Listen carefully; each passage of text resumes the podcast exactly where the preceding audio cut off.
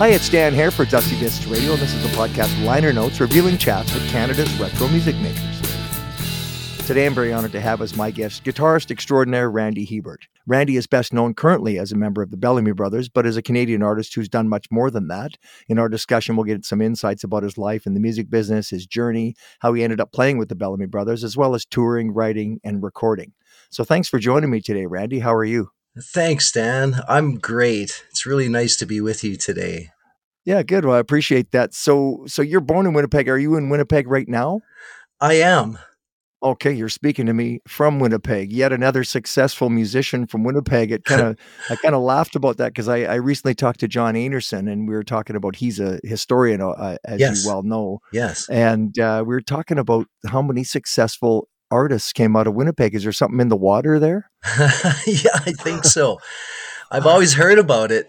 And uh, uh, what I've heard most from all of us, you know, is that, you know, it's those of us who didn't take the sports, we kind of stayed in and just kind of practiced and wrote our faces off.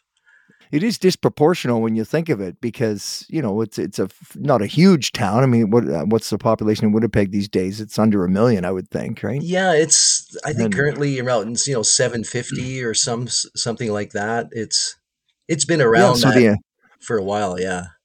Yeah, so the amount of of successful musicians like worldwide down to the states and everywhere is, is pretty disproportional compared to the population, I would say. I would say, yeah, per capita, as they say. Yeah. It's yeah, there's definitely something in the water or, you know, the grain belt we live on. I, I'm not sure. Yeah. So you had an early influence in music. I, I read here that your mom and dad had a country band and that you were influenced by that. Absolutely. Um, right from right from the beginning, uh, my my parents were musicians, you know, part time, almost full time. But you know, my dad had a full time job at, at all times. But you know, he ran a band for about twelve, almost fourteen years, till my parents basically separated, and that's when the band broke up. Right. Uh, but uh, it was from like the early mid 60s till about the mid 70s and i Yeah. was uh, trained on you know country music the way my parents played it and uh, a box full of records of course and Yeah. tv Yeah, right. Well, it's interesting because well, there's more than a few stories, as you're well aware. I don't know if you ever knew the Churko family, but they had a family band, right? Yes. And uh, Corey was out here for quite a few years, played on the West Coast, and I knew him when he was out here. awesome But the family band, it gives you that that sort of training, but it's like on the job training. Here's the gig. Yeah. Here's what we're doing. You just figure it out and let's go do it. uh, pretty much that's pretty much how it unfolded when i think back on it You Yeah. listen to the records and and I mean, well, it's interesting because I always ask people like, what was your background? What was your training? And you know, you get various things. Some people say, well, I got no musical training. I just know how to play. I just Right. find the notes that sound good and I avoid the ones that don't.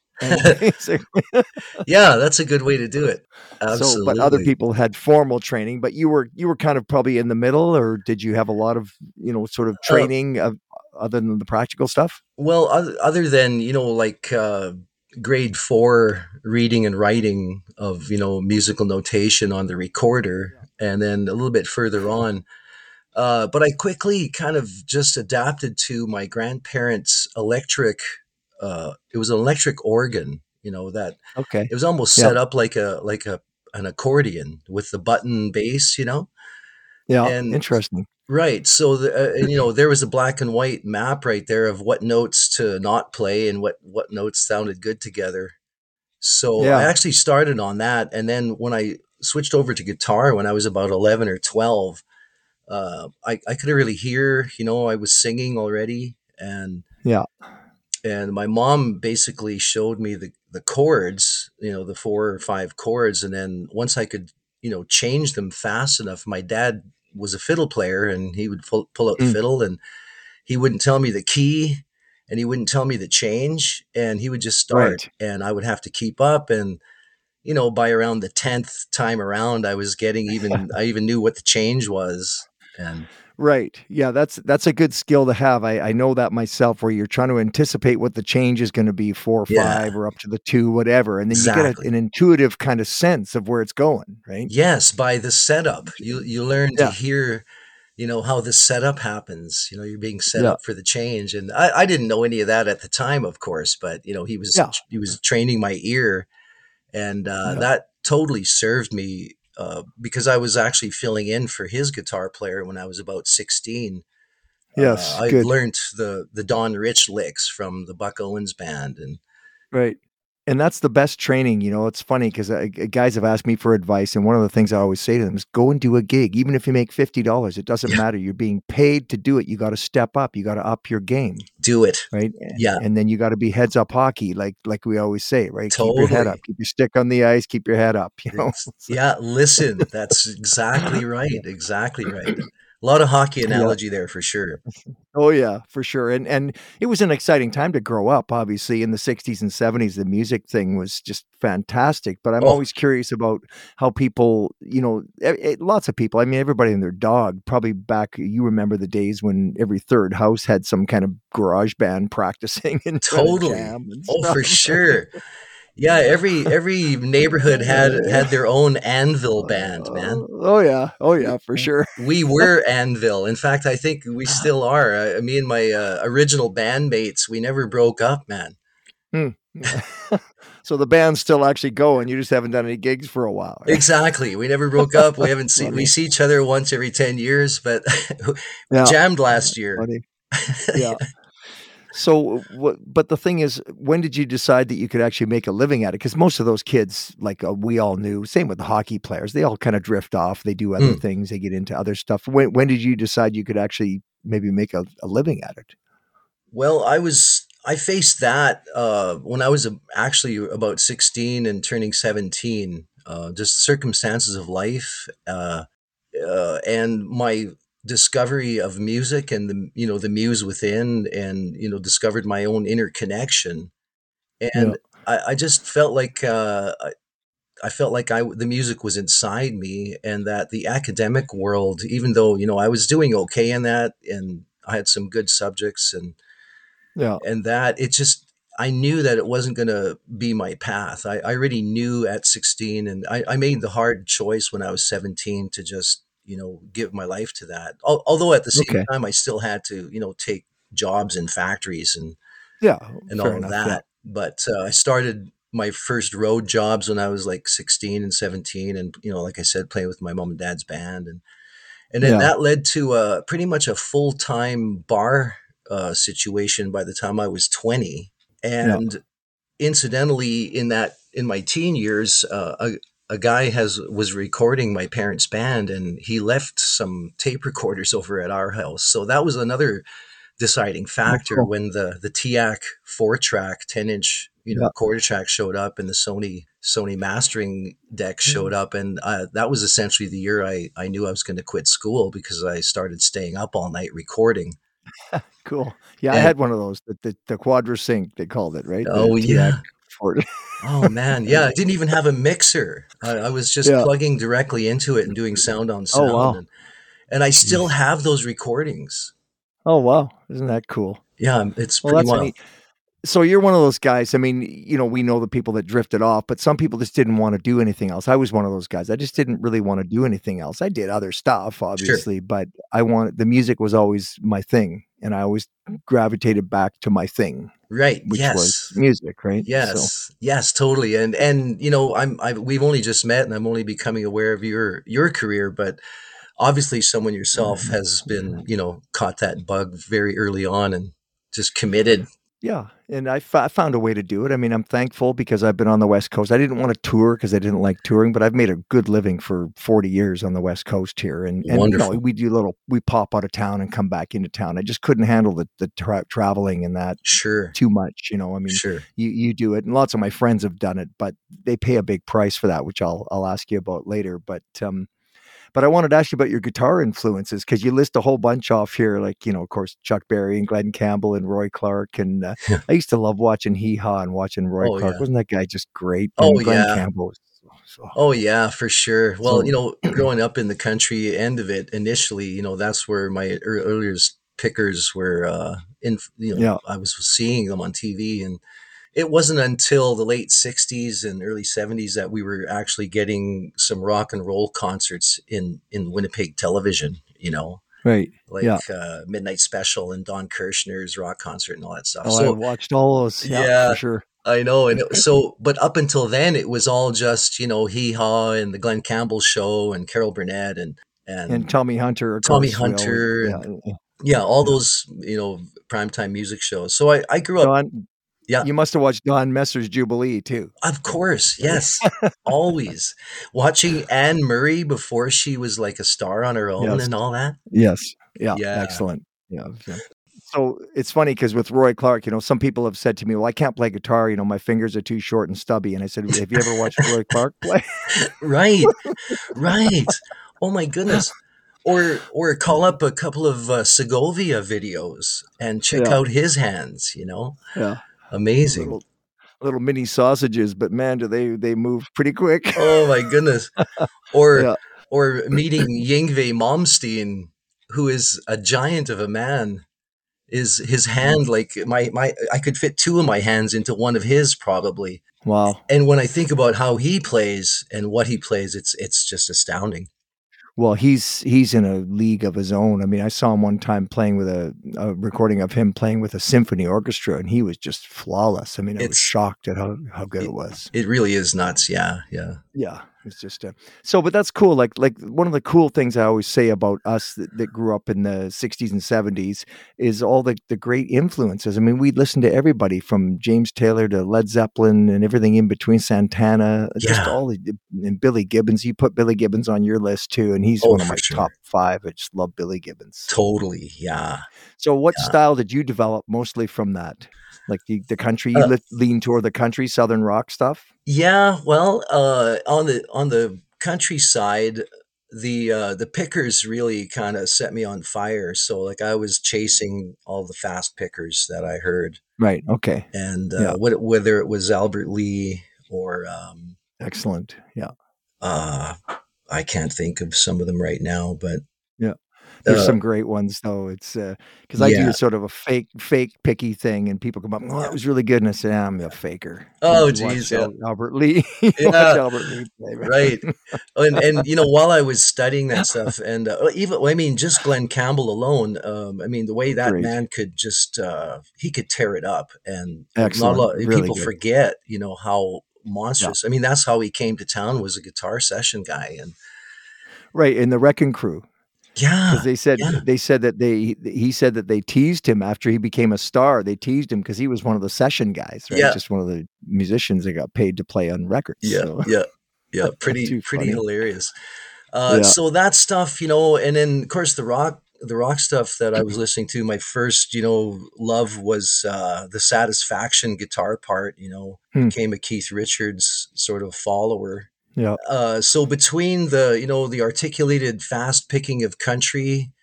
and the uh, you know the sort of the legato Chuck Berry rock and roll type stuff, uh, and then discovering, of course, Deep Purple and Black Sabbath, Oh yeah. Yeah. and uh, I became you know in I, I wanted to do that, so I, I started writing in the in that vein pretty early on. So you know our first band when we were teen, the guy the, the band that never broke up yet. Um, Yeah. we actually made it into the Manitoba history pages, and uh, we're Oh, neat. we called ourselves Ozymandias, and it was you know from the Percy Shelley poem from Ozymandias, and we found that in the library, and Oh, cool. and so we were we were a cross between Sabbath, Purple, and Uriah Heep, and, and even you know even keyboard bands, which we never had a keyboard, but that never stopped us from Yeah. playing the songs, and it just made me work harder on the uh, scales and stuff, and Oh, that's cool. No, and and that's the thing when you put the time in and you figure it out. That's that's what counts more than anything. As I, I Yeah. often tell the story that I saw this guitar player one time and he just blew my mind, and I had to get a lesson from him. So he Yeah. said, "Well, I don't give a lot of lessons, but I'll, I'll give you one." So I went over and saw him, and the first thing he said to me was, he said, "You know, I don't really know the notes, like, but up to about five frets up on the guitar, I know what the notes are. Other than that, I just play by patterns and stuff." And I'm like, Yeah. Hey, what, whatever, man. You just Yeah. totally blew my mind when I Yeah. watched you play. I was Yeah. like, oh my God, this guy's so good right, so i mean it, it's a combination and then we're uh, talking about the different influences like you're all over the map right you listen to everybody and find the good and all that and then take Yeah. that recipe and put it all together for yourself sure, and it's what a great uh, honor it is to be able to do that. Sounds like that's exactly what you did. It's it's amazing. Yeah, I, I still scratch my head every day because like how this happened and uh, how how hmm. versatile and diverse you know my tastes are and my uh, my love of playing different genres. Um, so you know, growing up with a guitar and a tape recorder and no boundaries, uh, I discovered yes. that I could write in all the genres I was listening to and uh, so my writing is always reflected you know this or that. I, there was never any boundaries or restrictions and whatever would you know i, I don't censor myself whatever comes out. I, yeah, I these days especially i chase and uh, yeah. and if you have you know a head full of good music you know the music you write's probably going to come out pretty good. Yeah absolutely. And and the, it's it's an outlet that you have to you have to experience that outlet because it's in you and you got to yeah. get it out so and right. I was going to ask you about your guitar too. You play a tele most, right? Is that is that your main uh, guitar? Well, it, that's an occasional axe. Actually, uh, use that for you know special things for you know that sound that needs to happen. But my uh, main guitar has been a Stratocaster for yeah you know thirty or almost forty years. Oh, cool. Yeah, that's what I use. What pickups you use in your Strat? Uh, currently, uh, I, I got a Strat Elite about four or five years ago, and it and it was based on like an anniversary Strat, so it had it has some cool mods on it. It has a humbucker, for example. Yeah, yeah. Uh, I always wanted to try that. Uh, my earlier Strat, which I still consider my my main axe, is an is an '88 Strat Plus that was totally okay. modded, you know, into with an EMG drop-in pick guard, you know, active pickups and all that. Yeah. So I still I still use that one in the studio, and I still prefer that. It sounds better than the Elite. Somehow the the EMG, it's the David Gilmour drop-in pickup, man. It's just great. It's just crazy you know, grid. It's so funny because I have two black Strats with maple necks and EMG active EMG pickups because I bought it and it had one in it and I loved it. And then yeah. Zakk Wylde bought the Zakk Wylde ones, yeah. and they sound great. They sound great. They're incredible. Yeah, they're incredible. Yeah. So, so That's that funny that rig, you know, it has the mid boost, but it also has the top and bottom boost too. So that's the right. Gilmour uh, edition. But yeah, that nice. works. Yeah, it works great in my uh, from my amp setup and everything. And I've heard other guys, you know, using the same config. Then I and I thought, wow, you know, he sounds even better than I do.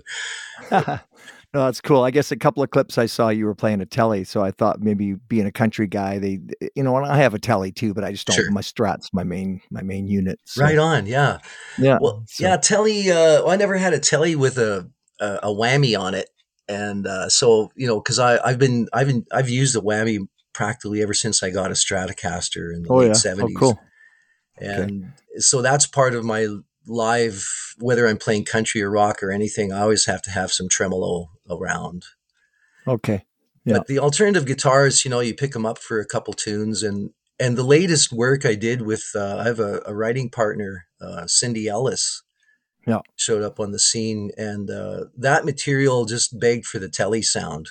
It's that country okay. rock. Yeah. Yeah, definitely. I want to ask you about that too, because uh, I did watch some of that, and she was great. Really cool. Good.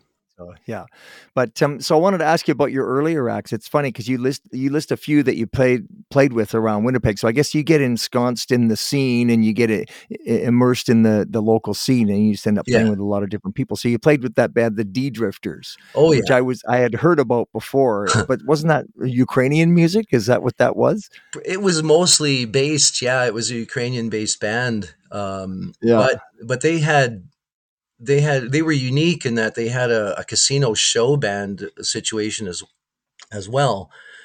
So uh, not only would they do like you know a couple of hundred Ukrainian weddings a year, we, we would be doing casino shows with uh, you know changing changing uh, four trail jumpsuits and oh interesting. And, you know, uh, just in in doing rock and pop. Actually, they were actually a pretty versatile band. So the when they would do the casino yeah. shows, it would be a set of country and a set of. Uh, I mean, I used to sing "Cold as Ice" and Hotel California. Oh, wow. and, Interesting.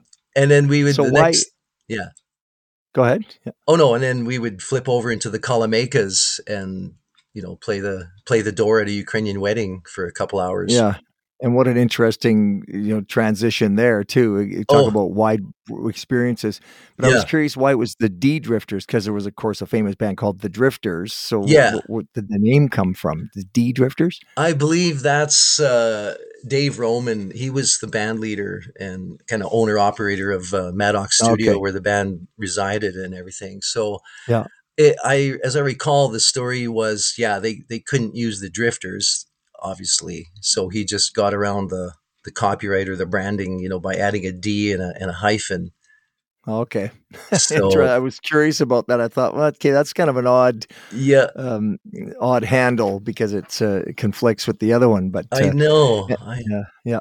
I know. And then I see on here you played with Kathy St. Germain, who of course moved out to the West Coast, and I know quite well. And Oh, great. For many times over the years. But she, her dad, obviously was was quite well known in Yeah. the Winnipeg area, right? Because they Absolutely. came from there. Yeah. So when did you play with? Well, Kath, she goes by Catherine now, but when did you play with her? Uh, that went. Um, I was working my way, actually worked my way from the country scene and the studio scene. The studio scene kind of led me into some other, you know, great scenarios and bands, and so I was, I had like prefer like live playing. I had started off in country, but I knew I wanted to go to pop and rock and all that. So Okay. when I finished with my uh, my last country band was like in 1980, uh, 84. I had been with the D Drifters till 83, and Okay. then then the Ha- Harvey Henry band for about a year or two, and then hooked up with Kathy, yeah. and uh, that's and she had you know Winnipeg one of one of the hottest dance club bands around at that point. So in the mid 80s, we're you know playing all the dance dance clubs and. We'd actually made it out Okay. she took us out to Vancouver and Well, yeah, because she had uh, was it Station to Station? I can't remember Mhm. the the name of the band. I think that's what it was. But she was quite well known in the mid '80s. She must have just Yeah. came out here from Winnipeg and uh, Yeah. immersed herself in this Vancouver scene. She was really well known out here. yeah, that sounds right. Yeah, we she had uh, we were called the Rage back in Winnipeg. Oh, cool. And uh, yeah, so I followed Kathy, you know, like online. We, you know, I, I- it's funny because actually the one of the first years I was down uh, in Florida in the Bellamy studio watching some TV, and this this this singing show, this entertainment show came on, and and there was Catherine, you know, just belting it out. Yeah. And uh, There I thought, wow, this girl's, you know, she's continuing, you know, to move onward and upward. And, I, and we always thought she would. Yeah, well, she and again the family influence, right? And her Yeah. dad was was famous, and she just grew up singing and and became real good at it. And Oh, then, yeah. of course, she's married married to Mike Reno now. They live about Yeah. ten minutes ten minutes from where I live. But um, Awesome. But yeah, no, that's cool. I had to ask you about that. And then the Harlequin connection. How were you connected with Harlequin? Oh, that was hilarious. Uh, it was great.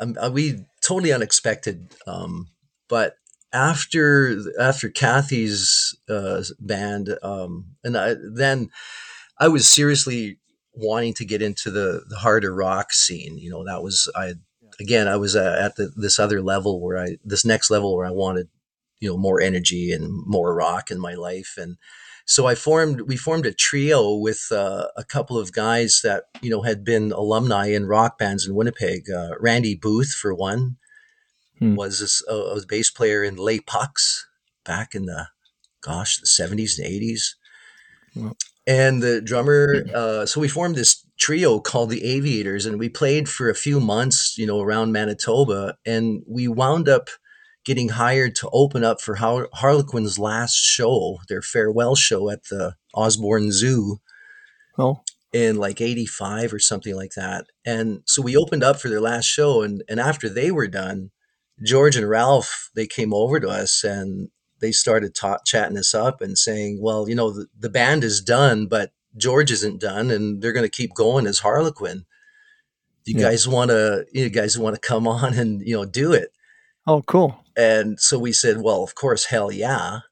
Yeah. uh, to a chance to play with. I mean, these these guys were, I mean, they're, you know all a couple of years older than me, and I was always looking up to them because they had you know written radio hits and they Well, were they're a great, great band too. Great songs. I love Great. Harlequin. I got to interview George and stuff. I, he's been oh. on my podcast. So Oh yeah, for sure. so I just loved George, and it was just amazing to be, to become Harlequin for a couple of years. You know, that was the yeah still a heyday, basically. Yeah.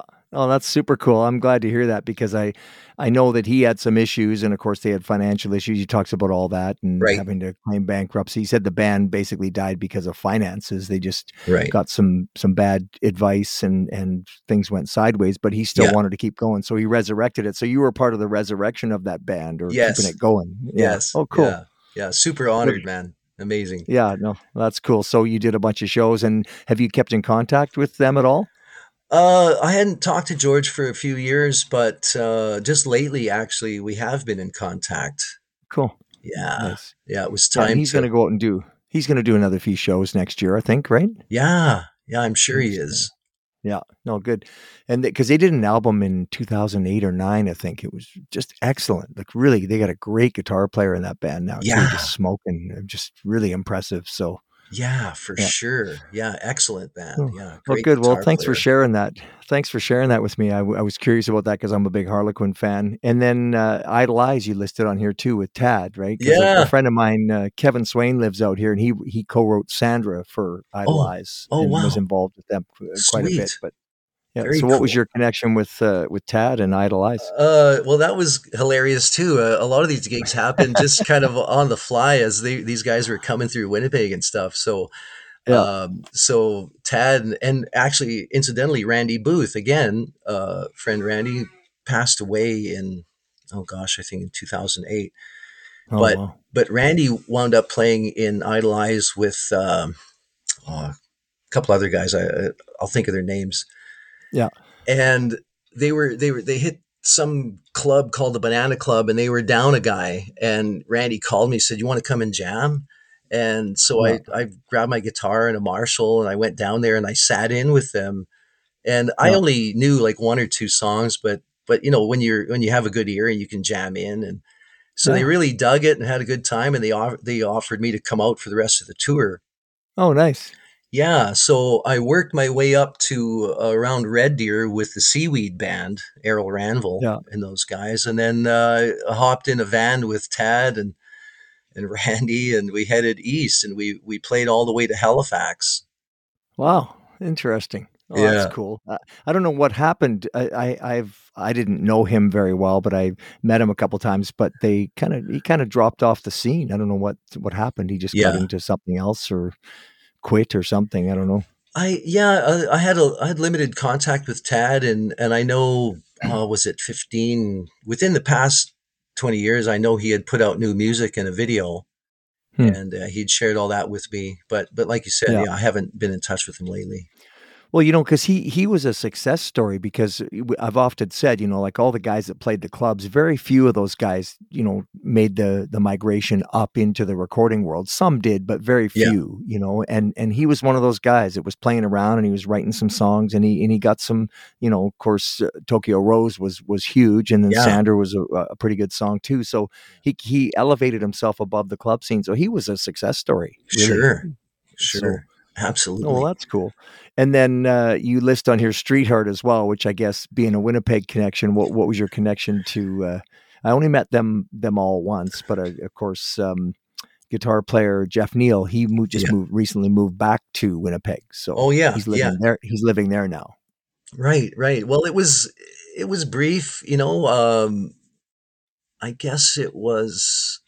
Let me see now. I had I had originally played a, a- New Year's show with Kenny and those guys in in the early 1990s. Yeah. And when I had come back, uh, I'd, I'd come back off the road from the Bellamy Brothers uh, tour in 1999. I, I came home for a couple of years to get with the family and that. And during that period, uh, I reconnected with Kenny and again played another New Year's with him, and then wound up playing Nice. several shows uh, between here and Regina and Yeah. and uh, Very cool. yeah, it was it, again another you know another unexpected dream you know coming true for a, a Winnipeg kid to to work Well, with his and- idols and that. Well, I'm a big fan of Kenny Shields. I, I we did a gig with them up north one time, and and they were really good, like Yeah. top notch. And Oh Kenny yeah. had a really really strong work ethic. And even the bass player, they didn't have Spider at the time, but the bass player said, you know, Kenny Kenny said everything has to be perfect. I, you know, it has to be top notch, and it was. They they really shone as Yeah. a band. Yes. So I had a lot of respect for them as well as a, being a fan. totally. So Totally. Kenny. Yeah. well, well, very cool. And then and then you were an honorary Charlie Charlie Daniels. I saw you were just jamming with him, although you're not really in the video very much. It's mainly just him doing Ye- his song and, and playing the violin. Yeah, that was uh again, you know, these things just kind of you fall into these wild scenarios, but that's the only video I can find. The, the, I actually played the whole show with the Charlie Daniels band Cool. the next day. Uh, Yeah. and I had it all on VCR, you know, and videotape, and of course, it Yeah. never came back after you bore it out. And uh, but we were in Mhm. Kumamoto, Japan, for uh, what, what is called Oh. the Coun- Country Gold Festival, uh, Okay. and and their guitar player uh, Bruce had had a broken collarbone and he couldn't make the trip. So Charlie was playing b- more guitar and the fiddle, and and at the club the night before, you were asking, "Did you know any Charlie's stuff?" Right? And I'd say, "Well, growing up in Winnipeg, you know, from 80, 1983 on, we all knew Charlie Daniels music, and Okay. so I, I knew most of his show and we jammed it that night. And that's the only video I, I can find right now of, of me playing Yeah. with them. But the next Oh, day cool. we played the festival in front of like 30,000 people. And Nice. uh, the Bellamy's were next to last. And I just stayed up there and they moved my rig to the other side of the stage. And then uh, Oh, very Charlie's show started. Yeah, it, it Oh, bums me that I, I there's a whole video of me with that that in that show, but I we just can't find it. Well, there's got to be a tape out there somewhere that's like the lost tapes. I mean, that would There- be super cool to see. Eh? Yeah, there has to be, and and we think uh, like CMA, which what was country music uh, television at the time, or CMT, Yeah. they must have it in a vault somewhere. You know, it's- Okay. it's got to Yeah. be there. I just haven't known who to ask. Hopefully they kept it. I know I was on a TV show when I was a teenager because I was an up and coming guy, and, and then I went back. I went back to find the footage, and they said, "Oh, we erased. We Yeah. erased all that stuff." I'm like, "Those that's footage that is Canadian, you know, sort It's- of historical relevance. What are you Right. erasing it? You threw it away?" Yeah, And they did. Yeah, What- what- shocking. what a mentality. Yeah. so, how did you meet and join the Bellamy Brothers? Then, Um, that was uh, that happened in 1990 when I actually Okay. met them. But their original steel guitar player, uh, Danny Jones, left the Bellamy Brother- Brothers tour to marry a Winnipeg girl and moved to Winnipeg. oh, okay. And uh, so all of a sudden, we had you know an American steel guitar player residing in Winnipeg, and he had been on their you know earlier hits and all that. So and he turned out to be a sweetheart and and a brother. Oh, cool. Yeah. And we we met and worked tons together and recorded tons of stuff. And he kept telling me, well, you know, if the Bellamy's meet you, they're going to give you a gig. And and I said, Oh, nah, cool. no way, it'll never happen. And then the Bellamy's were, were big stars. They were big stars by then, right? yeah, in yeah, mid seventies. Yeah. Because so I I met Danny in the in '87, and they were still, you know, the Bellamy was still riding pretty high on record deals and all that. Yeah. And uh, when they came to town in '90, they were playing at the uh, Assiniboine Downs racetrack, and uh, Howard had to go to Walmart, and Danny popped my cassette in and said, "Listen to this guy," and and Oh, then cool. then they invited me over to Danny's for for dinner, and we started. We were talking publishing and all that, and I'm sitting there on the edge of my seat, wondering, you know, what the heck. And sure enough, you know, within within a couple of months, they they sent me a contract. I looked it over and I, I signed, and it was only a two year deal. Yeah. Uh, but then in the meantime, they offered me the road job, and and I agreed to that, of course. And I started in '93. Wow. And then by the time I joined the band, uh, none of my material had been cut or placed or anything. So I got all my publishing back. I had, I had basically signed everything I had away to do it because I thinking, well, better to have a 50% of something, you know? Right. Yeah. 100% of nothing is nothing. Yeah. So, so, but, uh, but nothing got cut and I got it all back. And, uh, and I'm now I'm, you know, I've been in the band pretty much ever since. Yeah. Oh, that's super cool. Yeah. Well, that's been a good experience for you, right? I mean, that brings you into the US market, it brings you into the worldwide tours, it brings you into a, a sort of a different world, right? Yeah. Yeah. It was a, a big, big step up because they are a global band. Um, yeah.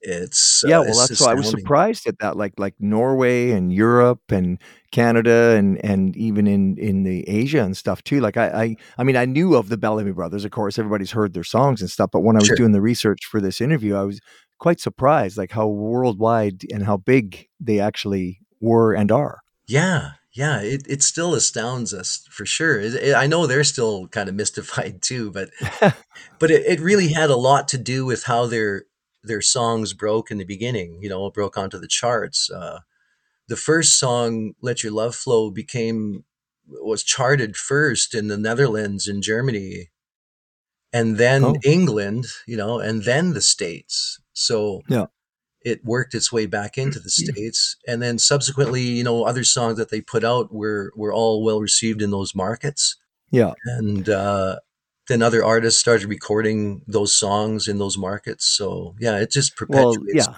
let your love flow is a great song but the thing is it, it made it to number one on billboard too right right right and yeah. the thing is once i mean that's like winning the lottery really once you once you get that you're you're there yeah yeah you've pretty I mean, much uh, you're set yeah, I, I would think. If if you don't mess it up yourself or whatever. yeah. Well, yeah, and you got to back it up with a few tunes, but it's funny because yeah. that was a crossover hit, right? That right. was that was everybody heard that. I was a rock guy basically. I wasn't a big right. country guy, but you know, that was a crossover hit, but then Redneck Girl and stuff, I mean, obviously everybody relates to those songs. I mean, yeah. Even though they're they're so they would be listed as a country band or country rock. How, yeah. how do you get billed? mostly country, country pop, country country rock. That those all apply. But after you know, by the by the time the '80s rolled around, the the early '80s, they were pretty much going into the country sound more than ever, right? Because and they yeah. they, they had more control as they went, you know, over their records. And right. they always, and, you know, wrote in the country vein, anyways. Well, and like one guy pointed out to me, like there's there's very very little ageism in the country music world. Like if you're yeah. good and you're and you're you can age gracefully. I mean, Mickey Gilley just passed away, and he was playing gigs up till he was 80 years old, right? Exactly, exactly so, right. You know, they they're they're more forgiving and inviting of that. If you're chasing pop hits and stuff, and you're you're the grandpa guy, it's not not yeah. so uh, inviting, right? But in right. the country world, it's okay. It's okay. Yeah, it's it's a different uh, sort of a family oriented mindset where yeah. Uh, we one of the country music cruises we did several years ago before Kenny, while Kenny Rogers was still with us, and yeah, you know he couldn't really sing or walk anymore, hmm. but it didn't seem to matter. You know, people still wanted to see him and listen to him talk and tell stories and yeah. No, that's that's nice. I mean, it's yeah, it's more down home and and less sort of judgy and and yeah, you know they, they like the steak rather than the sizzle so to speak i guess sure put it sure. yeah. And if you know if you slip off your you know your vocal game a little bit you know they're very forgiving about that too. Yeah nice uh, yeah. but then the bellamy's are fortunate in that you know they they've they learn to take care of themselves along the way and they their voices are intact. Right. And uh yeah so they did they avoid? Did you guys avoid the the partying and the rock and roll sort of t- train wreck lifestyle? Uh, well, they they didn't avoid it, but but they learned pretty quick that you know that that they had a they had a chance to make a, a real career out of it. So they they cleaned up their act back in the in the eighties actually. Yeah, oh, because nice. they it was they were already starting to see that you know they could have a, a longevity thing run here. And, right. Yeah, and, we're going into 2023 here, and and your schedule looks really full. I looked on the the Bellamy Brothers tour schedule, and it's packed. Yeah, yeah, they're they're making up for lost COVID time. I'll tell you. there you go. Yeah, and uh, Howard will be 77, I think, in February. So yeah, yeah, we're all amazed at these guys. You know, they they sound as good or better than ever, and you know nice. they're booking dates. We're we're going to be back up to 140 shows a year, I think, pretty oh, soon. Oh wow! Which yeah. is kind of the standard. And you're coming up to Canada as well. I know Chris, uh, our manager, Chris Shandle of Sonic Flower Entertainment, he booked uh, the Bellamy Brothers. Are quite proud of that, and he's got some dates for you guys in Canada too. So you get to come back to Winnipeg to your hometown. Yeah, yeah. Great and, uh, that'll be early, and and then so are you back and forth? You're living on the ranch, is that right? They have a ranch in uh, in Florida. That's right. And uh, uh, in Darby, Florida, are you living there, or do you go back and forth? Yeah, I mostly live down there. I became a Florida resident like you know 30 years ago.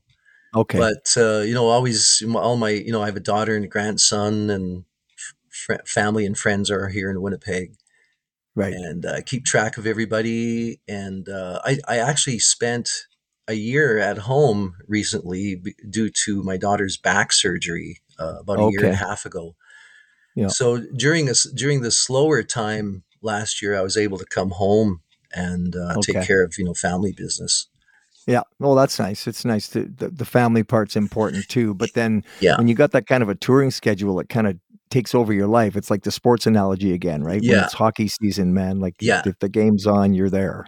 That's right. And when and being back at work, you know, means that when I'm living on the ranch, I, I live there because that's where the studio is. And so that's my other job. I, I go into the studio every day and, and spend my 15 hours in there combining the Bellamy work that we're doing and my own work that I'm constantly writing and recording. Right. And, and, that's another aspect of your career. Like you're an engineer, producer as well, right? Right, right. Yeah. Those hats. Yeah, I wear those hats. yeah, it's funny because a lot of guys, you know, some guys are really into it and they're hunched over the console and they're asking questions and they work with producers and they learn a lot of stuff and they become one themselves. That sounds like that's the kind of guy you were. Sure. Um, a lot of guys, a lot of guys I've known aren't that way, but you have to be wired a certain way to want to be a an engineer and producer right. in the studio. Yes, yes. But that I grew up kind of doing that, you know, with with the tape machines. So the recording process of of writing my material has has been a part of my life since since okay. I was basically like 14 or 15. Yeah. And so it's really I you could say that it became part of my DNA and I don't really have I don't really do much else except you know sit in the in the chair and uh, you know because when you're you're your own engineer you get to save a lot of money recording yourself right? Yes of course yeah. And, and then uh, through all the sessions I did and working with so many different producers of all kinds like so many different production styles hmm. and uh, I I watched David Foster saying something very similar. It was like after a certain point, you realize that, well, this guy doesn't really know anything more than I do. And right. I'm going to do this, and I think I'm going to like it better. so, mm, okay. Yeah. So that's kind of what happened. Well, and that's a fairly common story. You hear guys that uh, you know sort of walked into a studio and started sweeping the floor, and then they started figuring out how does this work, and yeah. you have a sensibility for it. I think it, I guess the personality is part of it because some guys, it's so tedious, like spending 15 yeah. hours a day in the studio. Some guys' eyes light up and they go, that's great. For yeah. me, that would be like a prison cell. Right? Yeah, I, don't want to be hunched totally. over a console for 15 hours. Yeah, yeah, totally right. Eh? But, but I've always had, you know, the live aspect has been so present in my life. So I've, I've always been yeah. able to kind of walk in both worlds and uh, feel right. very lucky to do that. You know, very yeah, satisfying. Good hey, good good for you, man. It's it's good on you because it's a great skill to have, and you you were able to engineer and play on on some of the Bellamy's like Sons of Beaches here and Over the Line and Lonely sure. Planet and and several yeah. of Bellamy's albums, and you co-produced some of those as well. Yeah, yeah. Actually, the uh, the tracking we do, it's like I'm I'm one of those bed track guys where I I do the bed track I, I yeah. provide the bass, drums, and guitars. Uh, yeah. It's a it's a, a, method I developed because I, I play bass. I've played bass as long as I've played guitar, so I can okay. play all my own bass tracks and yeah. and even though I don't have a drum kit, I can I can make a drum cr- track sound like there's a human guy playing it and all that. Okay, cool. So ever since 94 i've been providing you know the band tracks the bed tracks for the bellamy brothers yeah. uh, which inc- that included you know yeah sitting at the desk and and recording the beds and then also recording the overdubs and the vocals as well right well, that's super cool. Then they come in and do their thing, and and you get the product that everybody's happy with. It. I guess it's sort of a collective. There's no one producer sort of overseeing. It's a collective sort of. Okay, we're happy with this. Yeah, exactly. It's uh, so yeah. It's not like one producer, but you know the Bellamy brothers themselves. They'll they let you know when they're happy and when it's done. Yeah. Uh, and then sometimes I, I don't know if if I'm done, like if I'm done with an arrangement or a solo, and I, I definitely need a, an opinion. It's like, am I done? Should I stop? Should I should I do this again? You know. So yeah. they save me a lot of work that way. You know, second guessing yeah. myself. Uh, well, you must have seen the graphic of the skeleton hunched over the mixing console. yeah, one more mix, I just about have it. Just one more. exactly right. One more take, I can do it better. Yeah. Yeah. yeah. Or I think I think Mick Jagger said that years ago. He said they always had that discussion at the end of everything, and he said at some point you just say it's, it's finished. I'm I'm going. Yeah. Because there's always another opinion so or another part or whatever. You know, so so do yeah. you prefer to work and, with? Do you go ahead? Yeah. Oh no. No. Go ahead. Well, I was just going to ask if you prefer to work with outside producers or or produce it yourself or do the collective. What's your preference? Um, haven't we haven't really worked with a lot of like outside producers for for our material, right? Okay. Since we're yeah, doing just, it's all in house. Um, yeah. But we do farm out some of the overdubs. For example, like uh, there's you know some of the the A team players in Nashville, for example, and so we always yeah. have an engineer, like a, another engineer producer up there who can give a get cut some steel overdubs or fiddle or whatever we need. Right. And then okay. And then over the past few years, we like we used to mix it all ourselves too. You know, we would go to a place and mix it all hands on, but but lately that's become more remote too, where we send it up to our uh, our friend Buddy Hyatt in Nashville, Okay. And he would do he would do the overdubs, and then lately he had been doing the mixing as well. Mm. And then and then of course today you can send stuff back and forth and say, well, you know, we need a little more hi hat or whatever. Yeah. And well, the reason I asked you about that is because you know there's lots of famous artists, you know, Def Leppard, Bryan Adams, ACDC, whatever. They go out and get a Mutt Lange or somebody say, you know, we got to bring this album up. You know, David Foster talks about that with uh, yeah with doing Chicago, right? And he just said, you know, we're writing all the songs, all the songs you got, we're forget, we're going to write the all new ones. Yeah. And then they come up with this brilliant album because you have an outside sort of breath of fresh air, high level guy that says. Yeah do this and this and this. So so some guys like that, but it's torturous too, right? So yeah. it's just uh, that's why I was asking. But it sounds like you got to compromise with getting some mixes, getting some outside players, getting some other ears on it, saying, "Hey, yeah. you know." Maybe. Yeah, and uh, you know th- these days too, like the, the choices of the players, for example, when you when you hire a certain guy, you you know how he plays, and you know that you know he he writes you know recording musicians are basically writers you know they we, hmm. we write these parts for the song and all that and and those guys who are doing it all the time and you know right in the groove all the time they they tend to write they tend to play the right things and yeah they're like you know they're experts at what they do so we when we get we don't yeah. we just have conversations with them about yeah. you know the upcoming tracks and then they largely just kind of put it where we need it. I love it. I love it when that happens. It's magical, right? These guys are so yeah. good and so smooth, and they just yeah. massage the tune in the way you need it massaged, and you right. go, "Wow!" Your face lights up and go, "I like it's, it." yeah, we get these, you know, great gifts back from these guys, yeah. and they, they like they just they're experts at playing around the vocal and the story and the lyric, and it's just what it's all about. Oh, uh, that's very cool. Yeah. So the Bellamy Brothers, you know, haven't when they left the, the, the big label productions, it was basically so that they could produce it themselves without their you know label interference and yeah.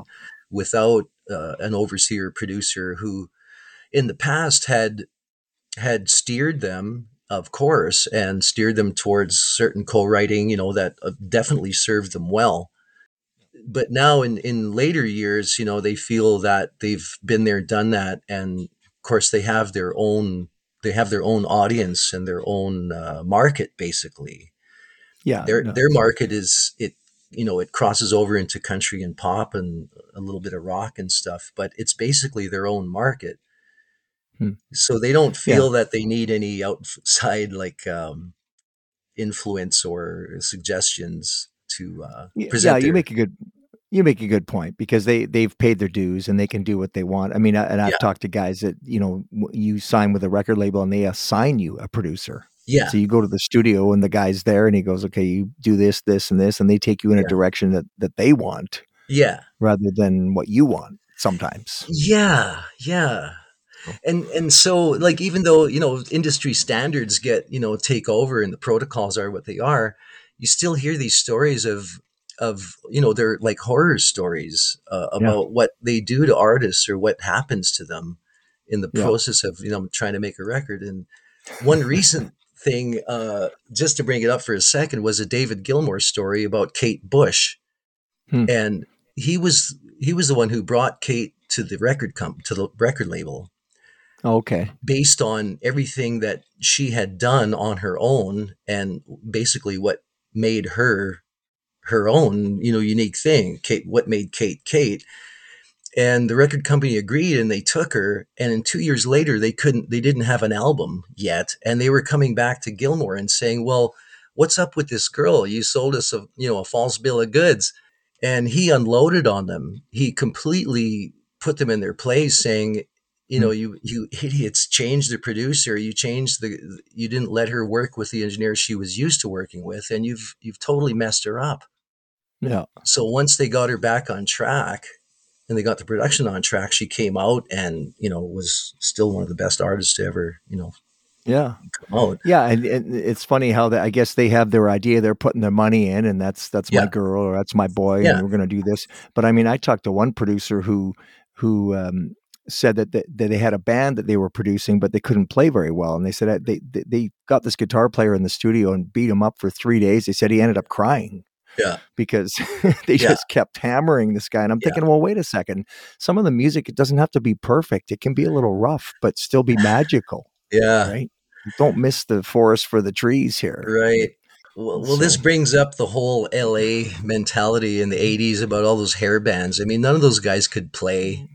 Yeah, and right. and and they made you know they and they would bring the hired guns in to record the tracks because you know they didn't think the band could play well enough but but then they'd send the band out to go play it and they were fine yeah so Guns N' Roses you know they were great live whether they you know let them play in yeah. the studio or not who knows well the the wrecking crew is the famous example of that with the with peter tork and the Monkees going into yeah. the studio and saying well we're here ready to do our album and they said it's already done so yeah. it's all done yeah, right, right. Or yes. or refer to uh, Steve Lukather's discography uh, from Toto. Um, yeah, there's another there's another bunch of work that never got acknowledged. I mean, Toto was right. the band on Thriller, right? And they never got yeah. any credit, not one credit amazing how they, it's just work for hire, right? You get yeah. your hundred bucks or whatever they're paying you for the scale yeah. or whatever they have to pay you, and then have a nice day, and then they go and make a bazillion dollars off of. Uh, yeah, yeah, yeah.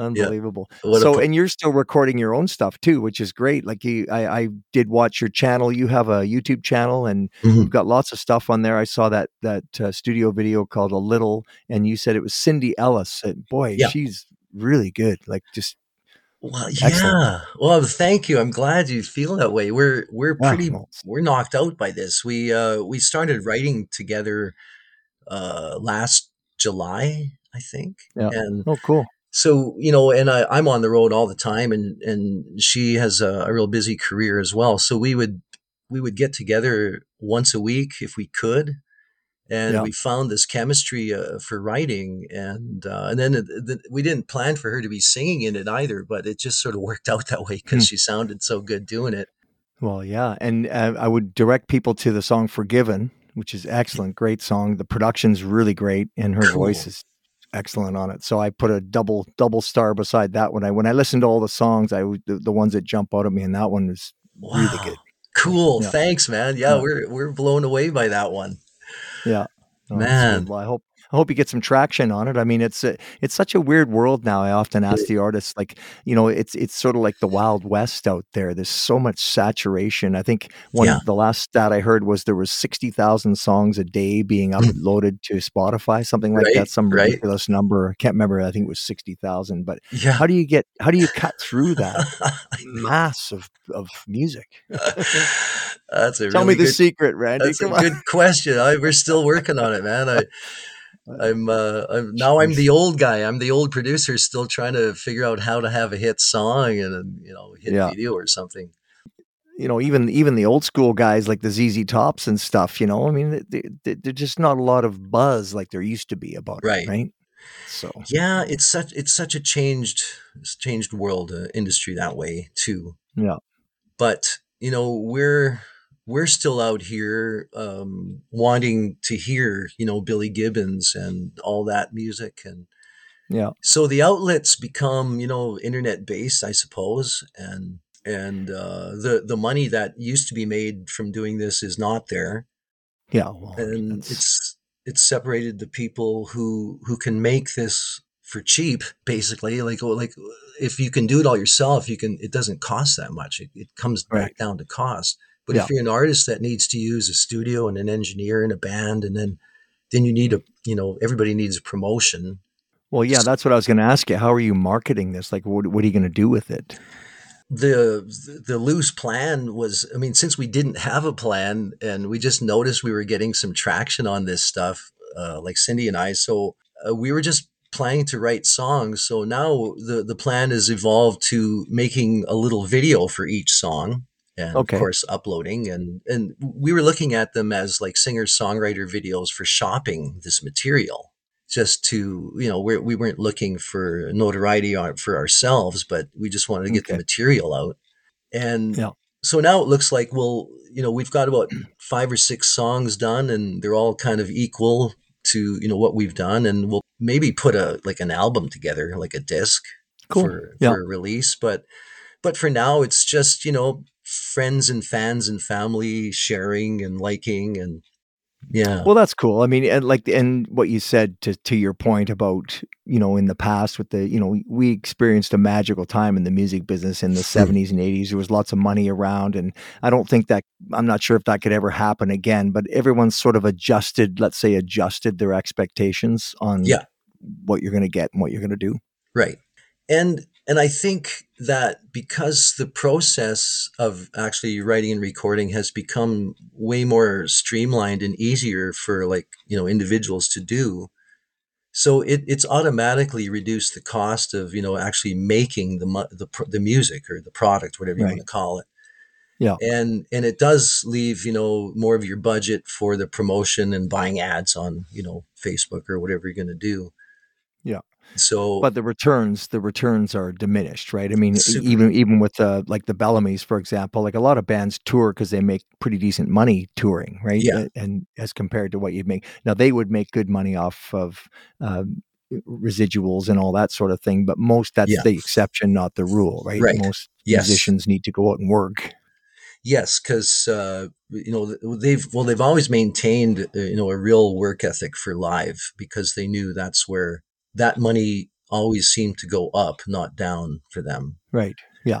But the diminishing returns of like royalties and publishing and that it, that was felt, it was noticeable. But like you said, there's a there's enough of a catalog there for enough time that it's still worth X amount of dollars. Yeah, right? yeah, that's right. Yeah. And uh, but again, that's the exception, not the rule. Most people aren't in that club, right? Most right, people exactly. have to just kind of make a living. Yeah. And then uh, yeah, just slog yeah. it out. But that's okay too. That's okay. Yeah, my catalog's still worth nothing, but I intend for it to be worth something someday. You know. Well, it's funny because I, I get asked sometimes, you know, how do you how do you maintain your success and keep working all the time? And and the one thing I tell guys, especially as they get older, is stay hungry. Like yeah. be hungry, be be passionate, man. Oh like, yeah. As soon as you lose that, you're competing against somebody who is passionate and hungry. Right. So yes. don't lose that. You know. Good point. Very uh, good point. Yeah. So it's uh, so I, I, usually ask my guests, you know, looking back on your career, what would you change? Is there anything you would you would do differently, or and how it was handled? Maybe your bands, your managers, that sort of thing. Uh, I guess I guess there's one thing I, I've I've always felt, and I've come up against it more than once now because you know I've returned to the Bellamy Road, you know, a few times, but each time I w- I felt I was ready and I was able to you know initiate a project and a band and, and an album and all that, but that I always put it on this back burner. I always put it secondary because the opportunity of you know playing with a global band outweighed everything. Right.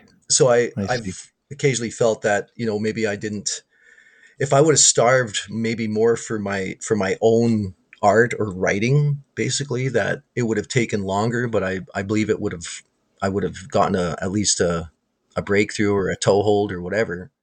Yeah. So I'll never I don't know if I'll ever really know that now because I mean I you know in the the later years of our lives I'm in my 60s now so yeah. At this age now you're not going to go back out and try to chase the pop music dream. I mean that wouldn't yes, be realistic right exactly. That's exactly where you know realistically uh, I think like let's say even for like someone like Cindy and myself I mean we could we could definitely go to you know songwriter venues and things like that and they have festivals for all that but it's that's not really career stuff. That's yeah that's and again just, that's I, hate to poo poo that stuff but it's so saturated good lord there's so many career yeah. writers and career songwriters and songwriting oh, yeah. seminars and the one thing i learned about nashville very quickly was and not having been there but not going down there but a lot of people think there's a pot of gold down there but really mm. there's a lot more people there on the dream helping people with their dream of being yeah. a big star than there are big stars yeah yeah yeah so for sure the whole and, industry and, down there and more saturated than ever uh, there are kids coming from all over the world to to follow you know to look for the holy grail of uh, the golden record and stuff you know yeah and it's not uh, it's not there for for the vast majority but you know it's it's like kids playing hockey like how many of them are going to make it to the nhl Right. Almost none of them, right? Like right. one in a thousand, one in 10,000. I mean, it's not that many. Exactly. A few. Everybody else has to figure their life out. So, exactly. And so, uh, uh, quite a while back, I, you know, when I was becoming educated to the realities of, uh, you know, all the levels and different strata of the music business, I, I realized that there was many levels to be successful on and many yes. levels to function on and be completely ecstatically happy. Yeah. And, and that describes me too. That's exactly where I'm at. yeah, man. There's there's a lot of different ways to make a living in the music business and to express yourself musically and have a good life and a smile on your face and be comfortable in your own skin and be thankful and happy. And yeah. That's, that's a good place to be. Absolutely. So, yeah. So, what sacrifices did you make along the way? I mean, traveling and stuff that that would have killed me because I would have hmm. lost mm. a lot of things in my personal life, and I know a mm-hmm. lot of guys did it, and I watched my friends do it. What what sacrifices did you make along the way? Um, I sacrificed my relationship, my early relationship with my daughter. Um, mm, okay. So it wasn't possible to have, maintain a family, and yeah. and then once once the road work really started kicking in and uh, my last i guess you could say love relationship finally went by the wayside and it left left me left my life wide open for what i really wanted to do so subsequently i i never really went back into relationships after the late 80s and basically you know as they say become married to the music or whatever yeah, I mean that's a choice that that some people make. Now, some people for them it's worth it, and they go, mm-hmm. you know what, this, this is my life, this is what I mm-hmm. do, and and it's just what I'm about, and yeah. I need to fit everything else around that. I mean, I think yeah. David Foster's on his fifth marriage or something right. now. Well, but, you know, he yeah. was he was workaholic, right? I mean, he was right. doing daisy chain project and twelve hour days and traveling and yeah. So once I recognized because like uh, you know like the hats we're talking about like so i i write it i arrange it i program it i record it i sing it i mix it i master it i do the whole damn thing wow and you know how long that takes people yeah. don't realize that one song all of those steps what yeah. what how much time that takes out of your life so when i became single the final time i realized okay I'd rather be doing this than being with any with the wrong person, for example, because the, Right, the wrong okay. person is never going to understand any of this stuff. Yeah. Yeah, that's So I, I wrote it off. I put it in a bag and I said, no more relationships for this guy. And uh, and all that stuff was a distraction for what I wanted to accomplish. I don't Yeah. know how David Foster even got through five marriages. I, I really didn't even know that. Well, I mean, he does. I read his book, and he talks about his relationship with his kids and stuff. I mean, at the end of the book, you're thinking, okay, this guy was a workaholic. He was Yeah. incredibly successful in one area of his life and completely deficient in every other area. And he felt bad about it. He does say that he felt bad because his kids Right. stuff, you know. So, I mean, that's that's heartbreaking. But again, Mhm. th- then I, I typically follow that question up: Was it worth it? And for some guys, Mhm. it, it is worth it. This is what I love Yeah. to do. This is what I was put on this earth to do, and I'm doing it. So, totally. eh, yeah, it's worth it. Yeah, absolutely. Because uh, I recognized, you know, that that hunger in my own heart, in my own soul, and there was Yeah. nothing else that would uh, suffice. Nothing would take that place. And then, w- w- because I kept, you know, the the personal life simple, with you know, there was no more relationships. I had one child, I had one daughter, which I always intended to, you know, go back and you know repair our our life together, you know, and address Yeah. all of that, and which I did Good. even while I was, you know, joining, uh, you know, the Bellamy brothers and that. But in the '90s, when there was no cell phones or internet or anything, I basically felt like I left Canada and immigrated to another country, and it was, you know, really hard to stay in touch with everybody. You know, buying phone Yes. cards at grocery stores and calling from payphones. Yeah, you were very cut off back then. It was it's much Yeah. more open now. We FaceTime and do all Yeah. kinds of stuff. You can be in touch, right? Exactly. So, so the maintaining that and repairing that relationship with my daughter was a priority. And, Yeah. uh, but if I had had, you know, more kids and more wives, I wouldn't have been able to get to any of that.